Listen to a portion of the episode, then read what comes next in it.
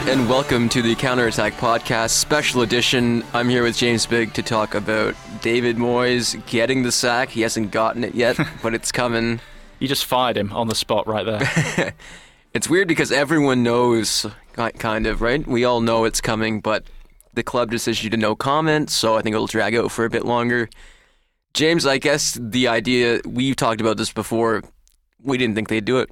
No, the timing is a bit surprising. Right? If it happens, of course, let's you know let's add Preface that little caveat that, right, that right. it's still press speculation, and I wouldn't read too much into the fact that United haven't commented because typically this wouldn't be a place where the club would comment anyway. You never comment on the Fair. future of your manager one way or the other. Likewise, with kind of transfer speculation because you end up painting yourself into a corner. That being said, it's both surprising and not surprising. United's form this season, by their own standards, has been god awful. Um, they were hugely disappointing again at the weekend. Everton, the fact it was Moyes returning to his old club, I think, was an added souring point for United fans and probably David Moyes personally, I would guess. So it's no real surprise to hear that it's you know the United faithful in the boardroom are now starting to run out of patience. Um, I'm sure they wouldn't have wanted this news to leak out necessarily at this point. If they were going to pull the trigger, they'd probably want to do it on their own terms. But hey, I mean, listen, maybe they want to move quicker rather than later. Maybe they still think there's that outside chance of qualifying for Europe, although Champions League is gone now. So whether or not Europa League would be a, a wanted distraction, I'm not sure it would be. It's interesting because I think uh, there's a lot of speculation going on around, especially on social media, as there always is. But so we hear that Ryan Giggs will be the take uh, caretaker manager, which is interesting because the the rumors of Giggs leading the insurrection in the dressing mm-hmm. room that just compounds things. There's also the, the, the idea that this was decided weeks ago, and they were just waiting for United to get knocked out of the Champions League because they couldn't justify doing it then. Mm-hmm. The problem is, and there's a number of stats out there that you can you can find, but just to run off this, the first time Everton beat Man U home and away since 1969-70, worst home record over in a decade. First time Everton and Liverpool won the double against United. First ever home defeat to Swansea. First home defeat to Newcastle since 1972. Failed to quali- qualify for the Champions League for the first time since 1995. Guaranteed their lowest ever points tally. It does. It's not a great roll of honor, is and it? And there's more. And there's more. It just. And I think it, it kind of go it almost goes beyond the results. You know, when you, when managers are fired, typically you know, it always usually follows a poor run of form. But I think what the board usually look for is whether or not that the dressing room is still united, whether or not the long term vision is still in place. And my suspicion is the board have looked at the situation at United and said, you know what, the players are no longer behind the Moyes vision. There's too many. It's a fractious dressing room. That was kind of alluded to. The fact that you had people like Paul Scholes, who, let's be honest, isn't at the club anymore, but would still be pretty well wide in. He's oh, good oh, yeah. mates, oh, mates yeah. of Giggsy. When he goes on national television, as he did a few weeks ago, and pretty much tore United apart and that's Paul Scholes, who's a very quiet man, is not known for making his opinions known. You've got to think that was probably a little bit of brinksmanship, maybe on behalf of his old buddy Giggs. He just sort of put the, the cat among the pigeons. That suggests to me that it's not a united dressing room, pardon the pun. And if Giggs, if Giggs takes charge, that's going to be the effort to kind of reunite the players for maybe to try and at least finish those last few games on a bright point, reunite them, and at least put the club in a different, in a, in a stronger situation. So when the new guy comes in place in the summer, he can really start afresh. And that's, I think, if, if you listen to Gary Neville do on the broadcast yesterday, he was downright despondent. You could hear him at times, but he was also very, very blunt and very scathing. And the fact that Scholes came out and said that stuff, and you know they're still talking to Giggs on the regular, mm-hmm. that gives the insurrection idea a little more, uh, more juice. That being said, though, it's unfortunate because I don't think David Moyes deserved to get lambasted by Everton fans yesterday. I think that was an, an poor taste. If you offer that job to any manager in the world, they will take it. And also, my recollection is that when Moyes announced he was leaving, the Everton fans were pretty good about it. I don't recall there being too much insurrection. And just and just to compare what uh, United has done since Ferguson left, in terms of setting up a club for a, a, good future, you can argue that David Moyes did plenty for Everton, and he's and that's still paying off right now. For sure. Whereas United, let's be serious here, a lot of these players are just not good enough. Mm-hmm. And, and, I, I think, think, this yeah. this is a big point.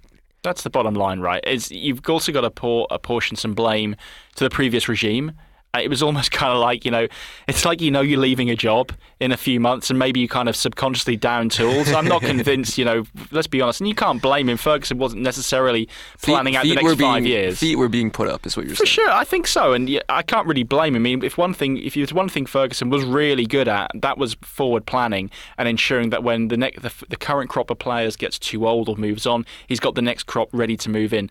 The last couple of years, we haven't seen that with United. We haven't seen kind of the like for like replacements as we did previously when people like you know Van Nistelrooy left and then Van Persie came, and we haven't seen that kind of similar um, con- continuity. So that's left Moyes of a really uphill battle. I mean, you look at that team now. I mean, they are a team of mere mortals, which you know it sounds like it's stating the obvious. But when you look at the Liverpool team and how dynamic and how good they are expressing themselves with the football, I mean, some of the stuff they played at the weekend was pretty scintillating, frankly. United just don't have that anymore. They look, they don't, they look short of ideas in attack, and that's something you've never been able to throw at the feet of United. For sure. And I think players like Vidic and Evra, not to say they checked out, but they both know they're leaving. Evra has been just atrocious this year, and Vidic as well. Ferdinand probably won't be back either.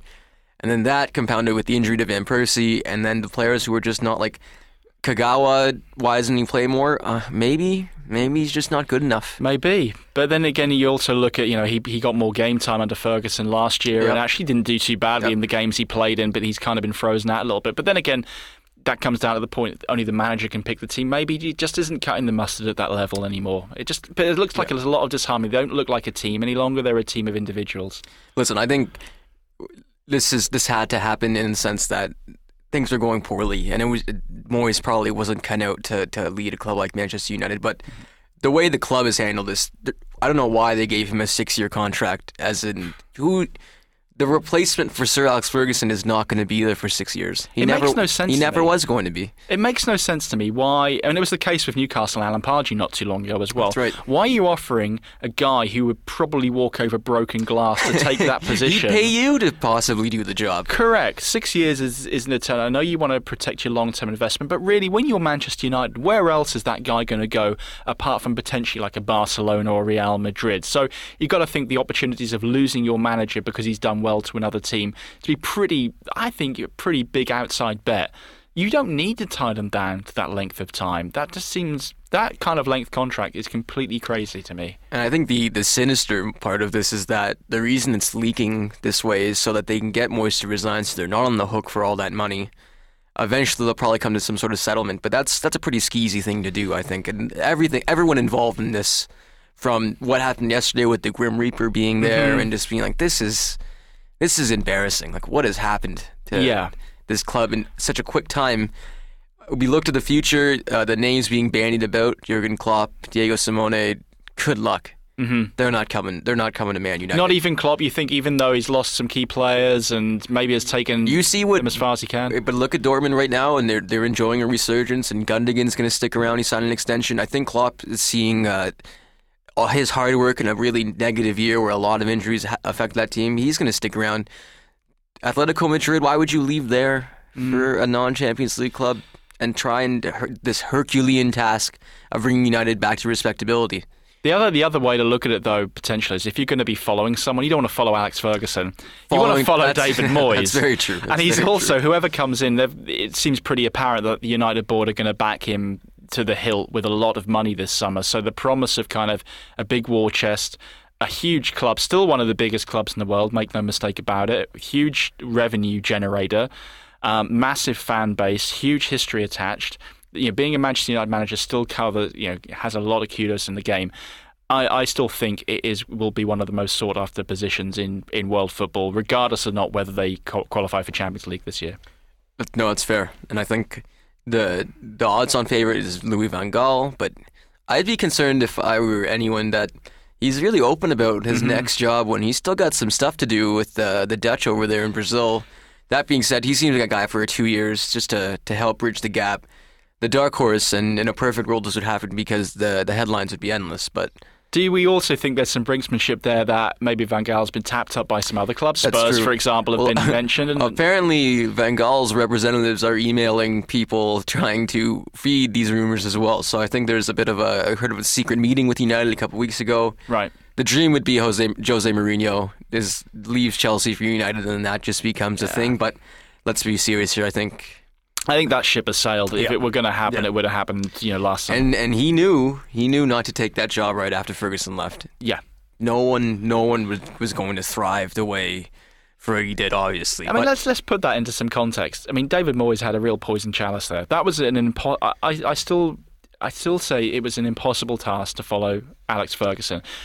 Uh, less so, like for example, Arsene Wenger. Say Wenger goes in the summer. That's less now because Wenger's stock has been For sure. decreasing over For the last sure. couple of years. Ferguson was came out of it. They as just a won league a title. champion. They won, won a a title. Right. That's a, such a difficult Yeah. act to follow anyway. The pressure was always going to be on him. Um, yeah, it was tough, man. That's a that was a tough role to take on, but now it's, it looks the, like it's and end game. the banner, the chosen one, See, that's unfortunate. and I- everything about it was just. Uh, when you make a banner with the chosen one on it, you, you should really wait. I would say let's Let it give it win a few something, months. right? Win yeah, something. let it mature a little bit. Then you can put the chosen one up when he's won the double or something like that. But yeah, the chosen one, yeah, no, you you're kind of giving yourself enough rope to hang yourself with there. I would say. But what do we think? If you're a United fan right now, are you kind of relieved to see this news coming out? Are you kind of like, well, you know what, we should give him till the summer? The general consensus I see is this should have happened earlier. Yeah, yeah. I think for the, it seems to be relief. It seems to be anger. It seems to be what a shit show this has become. With all of that said, it's almost a little too perfect that Ryan Giggs will be the guy for the Mhm. last three games, po- reportedly, and then they try again and they do better, and they have to do better because the, I don't, I don't think this this could get any worse really. No, I mean Not- they got not for nothing a to club, lose. Not now. for a club like that. So we'll see. Uh, I'm I'm assuming the the news is gonna one way or the other it's gonna go down very soon because the, I don't. You can't you can't keep dancing around this with everyone knowing and the reports out there either one way or another. We'll know what the deal is very shortly. So. Well, it would make the weekend game against Norwich very interesting if you know he's still in place. so for you guys, is that is that a, do you want him still there? I want him still there because if he goes, suddenly there's that renewed That's optimism. if he's still there and these rumours are still Oh, circulating. it's poisonous game. Yeah, and you know what? I've seen it before when, when managers are kind of, you know, got the sort of Damocles hovering over their head, and their final game is usually when the fans really turn on them. So, Right. you know what? If we can go there and get an early goal and we get the Old Trafford crowd get a bit nasty, that could actually really help us. I mean, we're screwed anyway, let's be honest, but that would be that would be ideal. All right, so if you're a Canaries fan, let's hope there's no news. and Indeed. Just continues. But, anyways, uh, that's it for now, and we will talk to you soon. Everybody loves radio. Nobody loves video. Like what you hear? Check out thescore.com slash counterattack for more soccer goodness. Check us out on Twitter too, at rwhittall and at decide event.